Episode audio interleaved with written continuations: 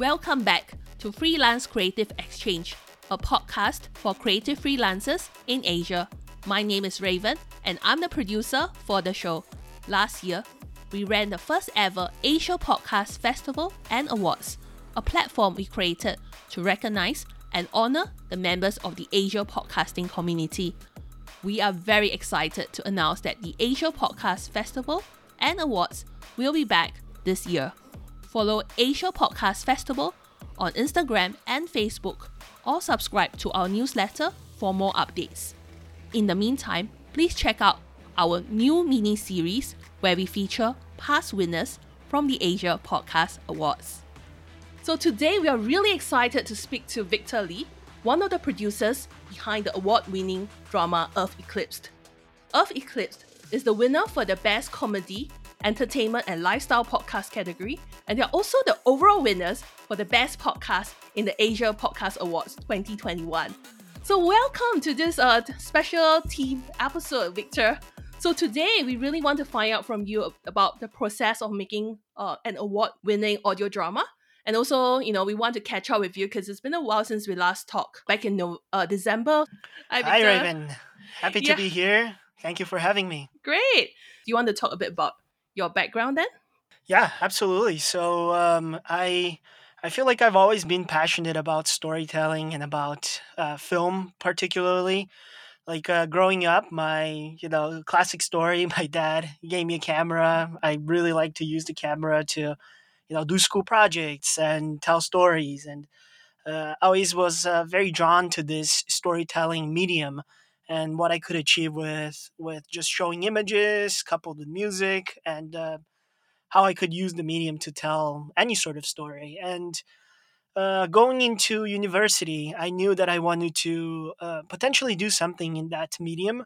Uh, I wasn't sure exactly what I wanted to do, but I knew that I wanted to be in the creative uh, in the creative world and in the creative realm. And then uh, coming out of college, I did find a, a, job in Los Angeles, in California, in the US, uh, working for a Hollywood production company. And there I just learned everything from uh, business development, sales, communication, uh, how to develop IPs, how to develop uh, IPs being like projects, right? Like, how do you develop a project from the ground up? Uh, this production company was working primarily in the field of kids and family content, and so I had a lot of exposure to how how to make a, a project like that profitable. What are the sales, right? What are studios looking for when you pitch a family project? And I just had a I was just very intensely into this world of of IP building, of world building, and content building. Uh, and I worked primarily on the business and the strategy side of those projects. So that is how I got like that was my first uh, foray in, in, this in this industry professionally in the Hollywood industry in, in storytelling, and that's where uh, I learned most of most of the things I know today.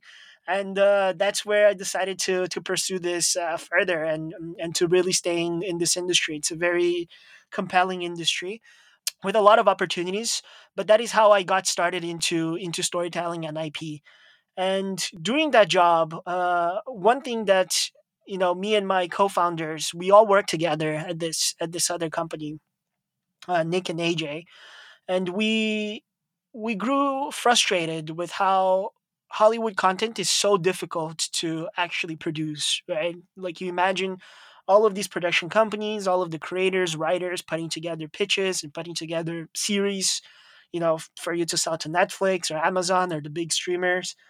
And it's very frustrating how slow that process is for a creative, especially us, like coming out of school, fresh out of college.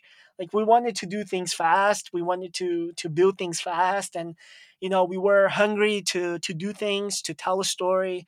And so we quickly grew frustrated about the Hollywood industry actually and we were like oh my god you know it just takes just takes a lot of time and a lot of money to put something together and and be able to to get in get it in front of the right people and so uh, even the company we worked with was having problems uh, pitching the project around and I remember going one afternoon. We were at a at Nick's house having having some barbecue or something, and then I was like, hey, why don't we try doing something that all of us can do, like the three of us could do right now? and without without any sort of third party resources, without having to pitch, we just go at it and try to do something. And the idea of audio came at that moment because AJ is a very talented musician and he's a very talented sound designer. He had worked with uh, different film composers in Hollywood before and in major projects as well. And Nick was a fantastic storyteller. He was a, a phenomenal writer, and I was pretty much like the business guy. And uh, and the producer and i was like hey let's just try to do something together here and uh, and this is how it started we were we were very frustrated with the experience we were having in, in hollywood and then we decided to create something that we all could do it with a very low barrier to entry and it started out as a as a hobby so that's how that's how it started for us in podcasting um, and that was our first venture into audio and ever since it's just been a, a huge learning learning curve for us. Like uh, we've been learning so much about podcasting, about this industry, about what to do, what not to do, where to go, and so uh, it's been a very rewarding journey for sure. Thanks for sharing, Victor. That's a very interesting journey. But why podcast in particular, though? Because like I understand that most people they will why not like start a short film, you know, or YouTube series? Why a podcast? Yeah. Uh, so I think I think all of those other mediums, YouTube, anything that involves video, it would require a much higher uh, investment from us. We had very limited funds back in the day. I think we spent very little money to do the pilot, to do the first episode. And uh, we really didn't want to uh, spend more and, and we really didn't didn't have the means to do that. And so for us, it was like uh, we could go into video that's where Nick and uh, Nick is an animator by uh, by education. He went to school for animation. He worked in animation after after school, and we we all worked in the visual medium. But I think visual medium has those limitations in terms of funding, in terms of resources. It's very difficult for you to do something good. And podcast, podcast is an interesting medium because it allows anyone could potentially come into the medium, right? Anyone could come and do and do a podcast, and um, and the beauty of podcasting for fiction in specific is that we allow we allow listeners to imagine the worlds and imagine the stories and the characters with us. So there was something there for us that we were as storytellers that we were like, hey, we we would love to have the audience be an active participant in our storytelling process. And and that is magical. That is podcasting is the only medium, right, that allows anything remotely like this. Uh, not even books. I feel like books are very descriptive, right? Books you you do have some uh, imagination and some active participation, but books are extremely descriptive. It's it feels like an audiobook uh, in that sense, and we wanted to create something a bit more immersive, a bit more um, a bit more active that requires an active participation from from the from the listener, and um, and yeah, this is why we, we chose audio because um, it was really something that all of us could do. The three of us could do by ourselves.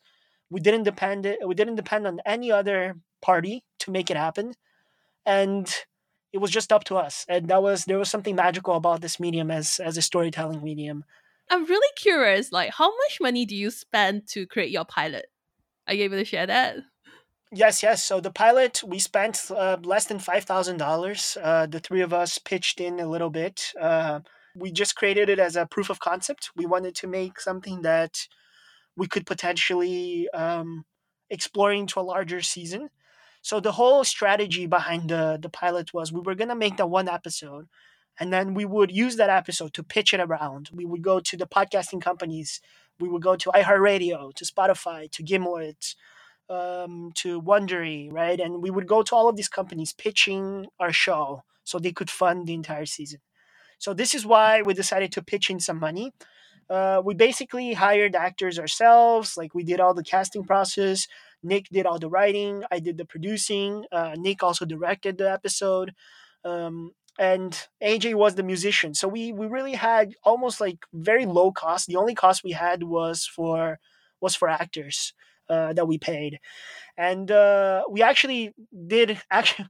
It, was it was actually much much cheaper than five thousand because uh, three thousand was for the studio that we had rented, and uh, we had spent three thousand just for the studio. Uh, but it happened that uh, we were about to record in March 2020 in here in California, and on the week that we went to record, uh, the governor of California here announced uh, it was the first state in the U.S. to announce uh, stay-at-home orders due to COVID nineteen, and uh, California was the first state to be under that order. And so, first week of March, we were about to record, and then we had to cancel everything. Oh dear. we canceled we canceled the studio, so we didn't even end up uh, paying the studio. They they uh, they canceled the contract, and so we just spent uh, like about a thousand dollars maybe for actors, uh, and not even that. And and all of our all of the rest of the labor was was done by by the three of us. what platform do you use to do all that remote recording? Because it sounds really very high quality. Yeah. Yeah, we we actually try different things. Um, what we do is uh, we get everyone on Zoom. So we had a Zoom session, and all of the actors would join in, and each actor would record their part on on their computer. So most of the actors were using Audacity or using like a free software, and they would uh, just record locally. Uh, but their audio would also go into Zoom, so our actors would interact with each other that was one of the main things our director Nick um, actually demanded because uh, he's a very he- he's a very big audiobook consumer, uh, Nick. And before going into this, before doing this project, he he had listened to many many different audiobooks, and he really didn't like the fact that audiobooks were a bit uh, stale in, in the in the performance. They were mostly like narrator based, and when they had like different actors playing different characters, it felt like they were just reading the lines. And so he wanted to do something that was much more dynamic, and he felt like the characters worked together in the same space. And so we just use Zoom and, and the local recording device. I actually have produced my own uh audio drama pilot before, and I absolutely agree with Nick. I think like I have my um voice over actors in the studio. It was a bit of a challenge because Singapore we went through a couple of like lockdowns and restrictions and stuff. I, I'm really impressed by you guys. Yours really actually kind of blown me away when I listened to it because I think you have a very good plot. I mean, the first episode was very intense. Uh, I guess in a way like what your audience have mentioned, like a roller coaster, right?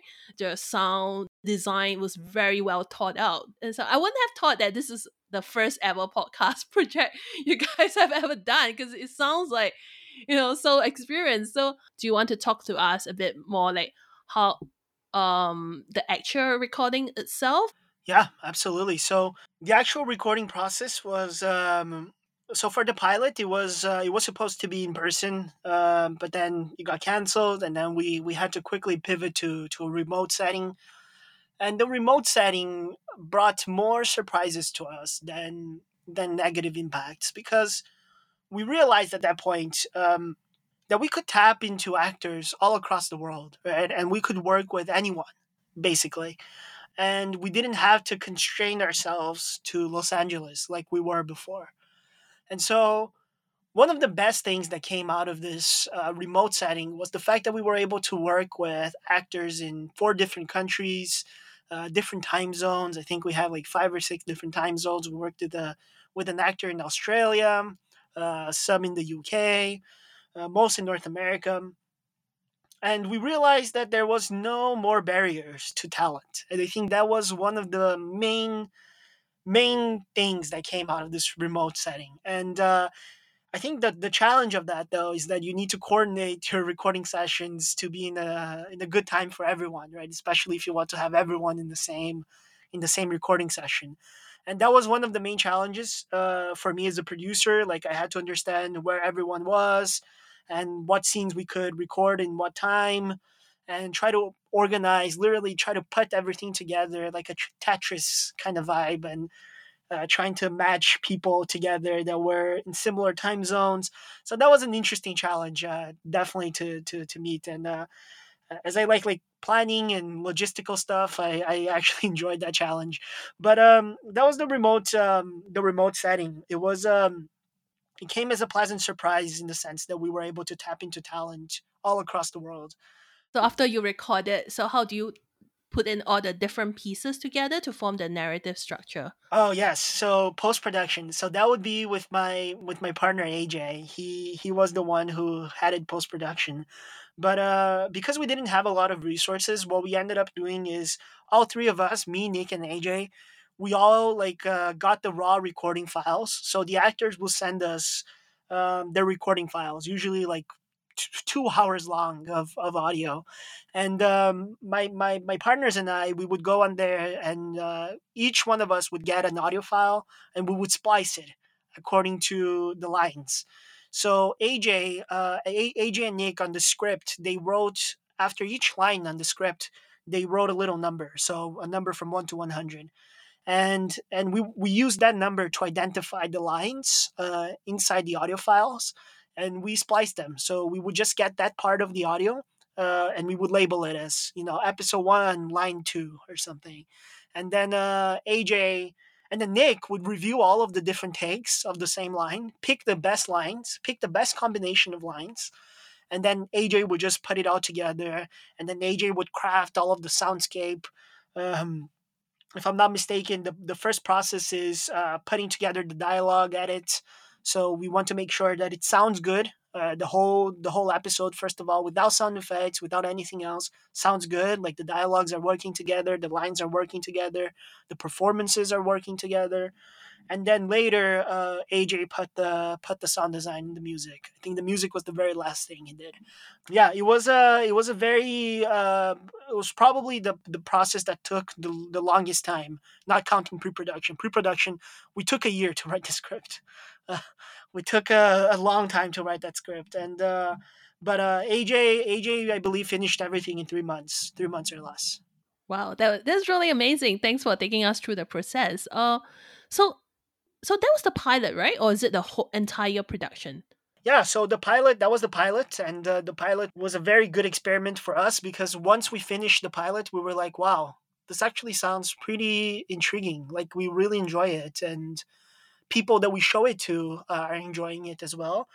And uh, and we use the pilot to pitch it everywhere. We we pitch to every single podcasting company, and then everyone would tell us the same things. They would say, "Hey, I think this sounds great. This is um, never heard anything like this before, but we already have a sci-fi project here." And and so most of the production companies, most of the podcast companies, they did not want to double down on sci-fi. Sci-fi is a risky genre according to these production companies, to these podcast companies, and so and they really wanted to like they wanted to look after the the genres that that historically performed well, right? Like true crime and um, you know, I'm not even sure what other genres, just true crime. But uh but yeah, sci-fi was a was a hard sell. Like they, they they wouldn't no one wanted to buy sci-fi because they already had another sci-fi project in the works or they considered it too risky. And then what ended up happening is by the time we were pitching Tribeca Festival, which is um, a major festival in New York, it's run by Robert De Niro, and it's been uh, it's been running for over twenty years now. And uh, Tribeca, for the first time ever, they announced the podcast lineup, and this was right by the time that we finished our our pilot episode. And all they asked for for for submission was episode one. They just wanted episode one, and then we were like, "Oh my god, we're in luck here. Let's submit this." And we submitted episode one to Tribeca, and uh, we got in. very uh, very lucky to get in, but we got in and um, it, changed our lives forever at that moment onwards. And we were able to use that to, to get funding to make the entire series and um, it gave us confidence as creators to move forward and as, as a business too to move forward. So it was really interesting because like um I think it was a lot of good timing as well. How what was the reception at the film festival like? Like how do people feel about it? Because I was also surprised to to see that they are you know featuring uh podcasts like um because being a traditional film uh festival right and why I mean I know there are a lot of audio dramas out there and a lot of good ones like you said true crime do really well but compared to like audio dramas which I think most of them I would say they they have a challenge in monetizing in that sense. Yeah, you are absolutely correct and um you know, one of the main assumptions we had going into this was that we would be able to monetize very easily. And uh, we had that assumption. We were like, hey, let's make the let's make the full season and then we just put ads in it and you know we sell ads ads are very good to sell and, and we thought it was going to be easy an easy process uh, but we quickly learned that that's not the case and uh, so again, like going into the podcasting industry, we knew zero things. We knew a total of nothingness. Uh, but what we knew is that um, fiction podcasts were becoming big.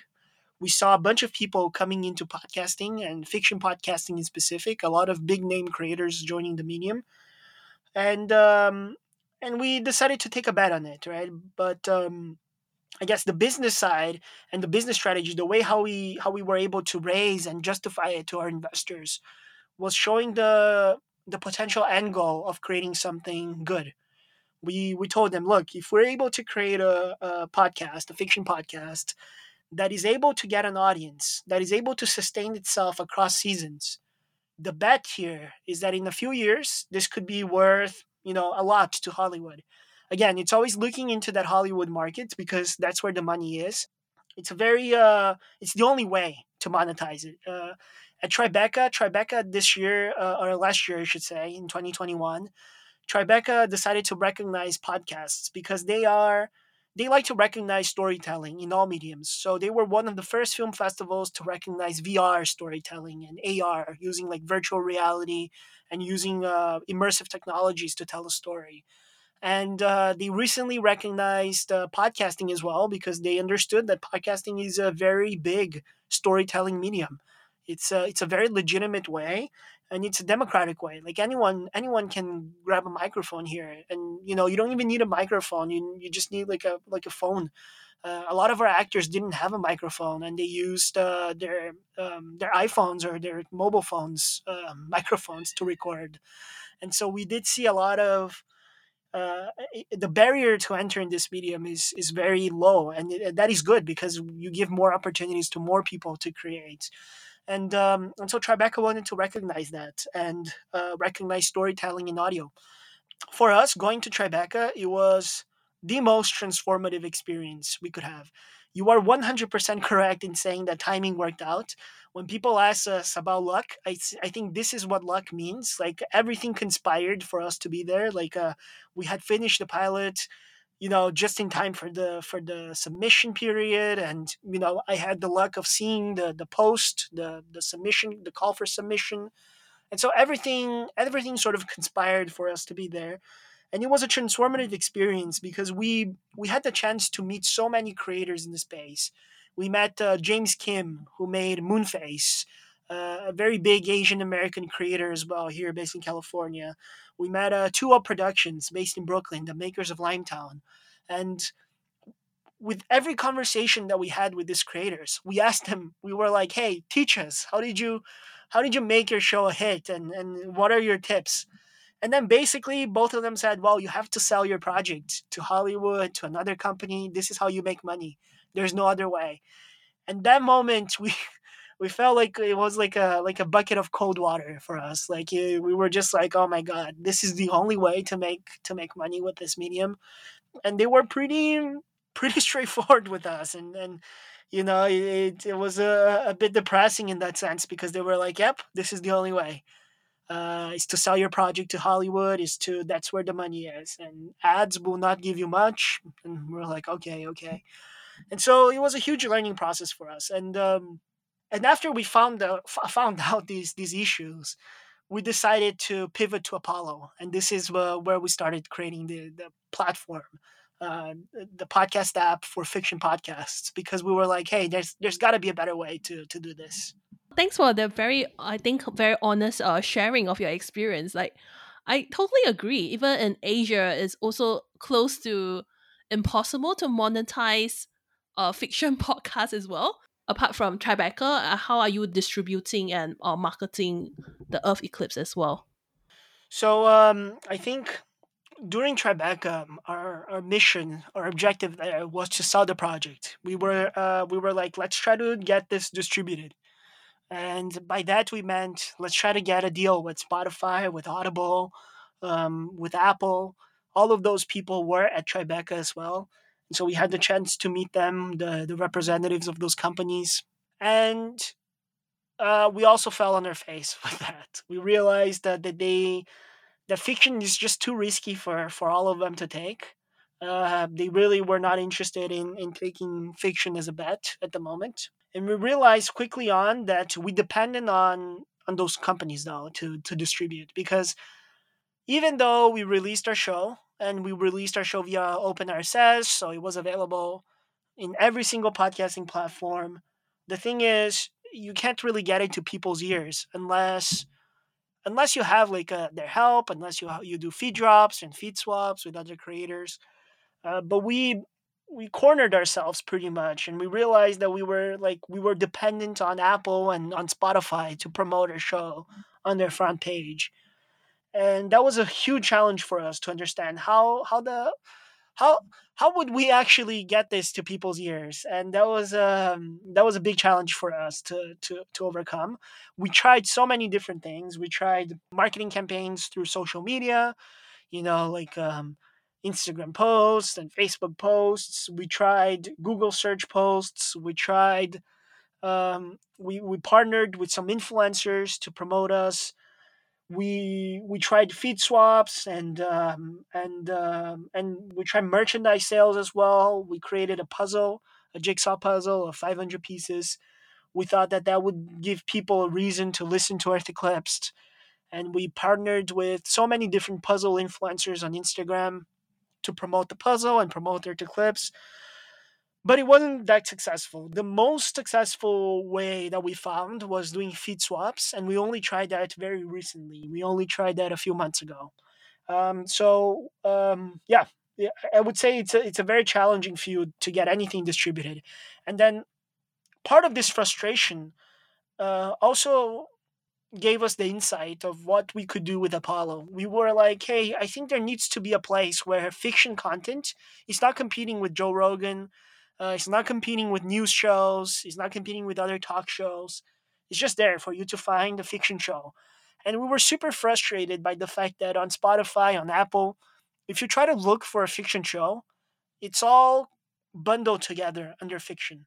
It's very hard for for you to actually discover fiction shows on those platforms, and um, unless Apple, of course, promotes it uh, in front of you. But um, yeah, it was very complicated and um, we decided to make Apollo out of it as well, out of the frustration with distribution. What is the general like after you publish your show is out in the world, is you know it's been featured in Tribeca, is you know you're doing feed swaps and everything. What how have you find the audience uh, reaction so far in that sense? Uh, have they uh, how, how have they engaged with you in terms of giving you feedback or do you have like a lawyer community of fans? how is it working out? Yeah, no, we, we do not have a, a huge community of fans. I think we're still struggling a bit with with growing our community. Uh, that is one of the main challenges for us right now. But we are uh, the feedback that we usually get is regarding uh, just the production value that Earth Eclipse brings. Um, we just got a feedback earlier today uh, from a listener who who told us that it's um, they love like the immersive nature of our show and how intricate the sound design and the soundscape is. Um, so we we really take a lot of pride in that and and and the and the production we were able to accomplish. But uh, yeah, I think uh, you know there are a few tactics of growing of growing your community that a few a few podcasters, a few fiction podcasters actually told us about, like creating your own Discord community and creating your own like group chat, perhaps on WhatsApp, on on Telegram, or whatever it is. Um, but being in touch with your community, I think it's an important step, and we haven't done that yet. Yeah, exactly. I think more attention is definitely good. Uh, so back to Apollo, the app itself, right? Do you want to take us through the process of making an app? Did you do it yourselves or do you outsource it out and stuff like that? Of course, when we realized all of the issues that we found with the industry, so after we talked to all of those creators in fiction uh, the people who made Limetown, and Limetown is a huge hit, right? And, yes. and they were they were pretty uh, pretty grim about their their forecast of the market and uh, for fiction.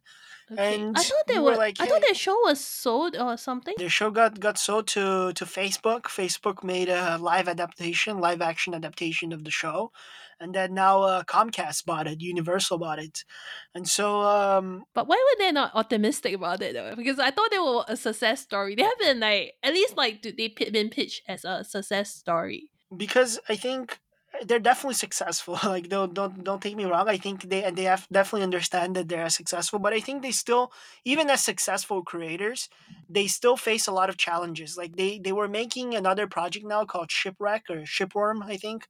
Uh, not Shipwreck, Shipworm. And Shipworm, uh, they, they told us that they were having some uh, issues in, in getting traction with Shipworm uh, at the beginning. I'm not sure how it is now, but uh, that that idea stayed with us because we were like, hey, these guys they made a hit show, they sold it to Facebook, and they have a huge success story. But every time that they make a new project, it's like starting from zero all over again. It doesn't matter that you had that uh, that other hit and uh, and so that is the pattern that we started to recognize. And we recognize that with so many different creators of so many different ranks even like professional creators like uh, people who have like a lot of budget ran into the same issues. And we were like oh this is interesting. Like they all they made a hit with the first one but then the second one comes around and and it's like starting from zero all over again. It's like you have to get marketing for that, you have to get that to people's ears, you have to fight to get that on people's ears. And so that that was the insight for us. That was the moment that for us we were like, hey, we're gonna make Earth Eclipsed. We're gonna make Earth Eclipsed a hit, right? If in the best case scenario, if we're able to make it a hit. And then whatever project we create next, we're gonna run into the same issues over and over again. And so at that moment, we were like, hey, let's just uh, let's pivot. Let's pivot our company. We had pitched to investors that we were gonna become um, a production company and just do work in, in fiction. But then uh, we we later told them, hey, I think we're gonna change our idea and uh, and create a platform instead. And so uh, this is where Apollo came, and we were like, hey, let's create something that is focused for fiction, that it's focused for the fiction listener, that helps creators. We have very we, our vision. Our vision for Apollo is that it helps creators make a living out of their work. Um, you know, we're we're the very beginning of what what Apollo can be, and uh, we're very excited about where what Apollo can become and really change this industry and really become a put audio fiction front and center. That is our that is our vision for for Apollo. And uh, in terms of the development process, we worked with a team in Colombia. We had uh, we have roots in Latin America especially uh, uh, the, the founders and we were able to work with the with the development team based in Colombia. They were actually based all across Latin America, some in Brazil, some in Ecuador, and uh, and we worked all together to create uh, the first version of the app. Are there any other like audio fiction apps out there besides Apollo, or is this the first uh, audio fiction app in the market? Yeah, Apollo is the first open RSS fiction podcast app. So it is the first podcast player, podcatcher, if you will, that uh, uses the RSS technology to distribute content. Um, we do have other two other apps that we found in the market that only does fiction content. One of them is called Dramify, and the other one is called Realm, but they are closed. So for you to actually have your show there, you have to submit, and their deliveries through MP3s, through files. So it's a very different um, it's a very different technology. For us, we're we're pretty much like any other podcast player. The main difference for us is that we're filtering out everything that is nonfiction. So how does your app filter out the nonfiction podcast? Does it look at filter words or keywords? You will be surprised, but it's all manual work uh, at this at this moment. So what we did is there's there's a website called the Podcast Index, and it's a phenomenal database of all podcasts in existence. Uh, they have over 4 million podcasts there. So what we did is they, they have an API and they allow you to pull the database uh, to your end. And there is a tag on the RSS called fiction, right? So all yes. the fiction shows are tagged with fiction. That is not true though for all fiction shows. I should say every show that is tagged with fiction is most like is most is most likely fiction, but not every fiction show is tagged as fiction. So I don't know if that yes, makes that's, sense. That's but there's the a, issue, yeah. yeah, but we so we uh we created um, a system to analyze and scan this entire database of four million shows, and we separated all the ones tagged as fiction. I think there were over forty thousand shows that were tagged as fiction in the podcast index, and we built a team. We we built a team of over like fifteen people all remote, all across the US as well. And their work, their job was to go through each one of these shows and mark it and first of all understand it if it's fiction or not. And then everything that was not fiction they would discard. And then everything that was fiction they tagged it with genre tags. So they were like oh this is a romance. Okay so i'm gonna put romance. Oh this is a sci-fi show. And then they would put sci-fi so it was all done manually and to this day we do everything manually but we are creating a way to automate it in the future okay so i'm actually looking at the app i like the fact that there are like um so many like uh categories but i also find that even for for like for every app out there right be it um uh, I guess Apple Podcast, Spotify, or other apps I tried. You always see the bigger podcasts being featured. So how do you, um, but the the other like smaller like companies, it is very hard for harder other creators really very hard for them to stand out. So will you be addressing this issue as well in your app? Yeah, absolutely. So our curation today is done by people.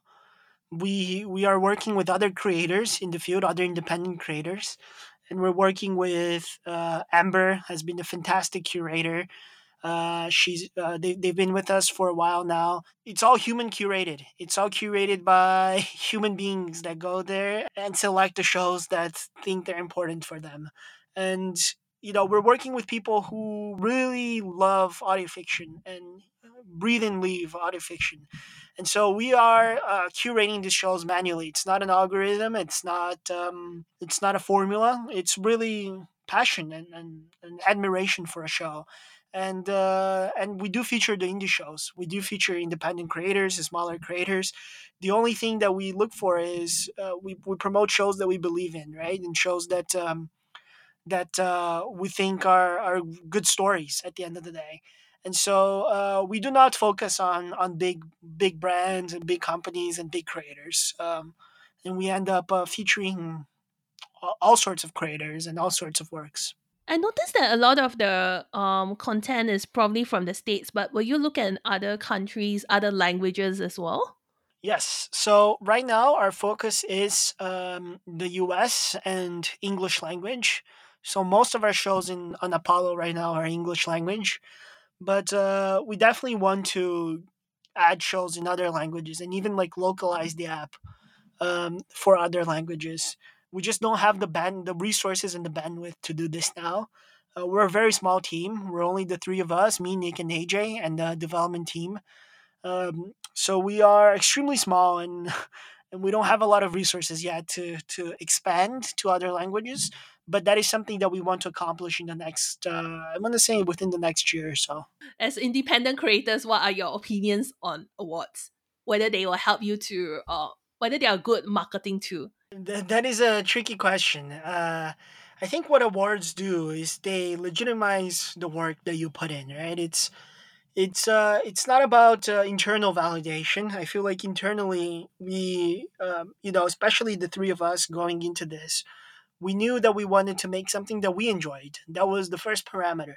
If we listened to it and we didn't like, then there was something wrong with it, right? If we don't like our own work, then we should go back and, and try to understand where we went wrong or why do we not like that work uh, i think that is the the first imperative right for every creator is are you do you like your own work right are you are you are you proud of it are you are you happy with the results and uh, that was the, the, that is the first uh, the first parameter, right? It's uh, is to understand that. But what awards end up doing for us is we know podcasting is uh, again there there are millions of podcasts out there, right? Four million podcasts out there.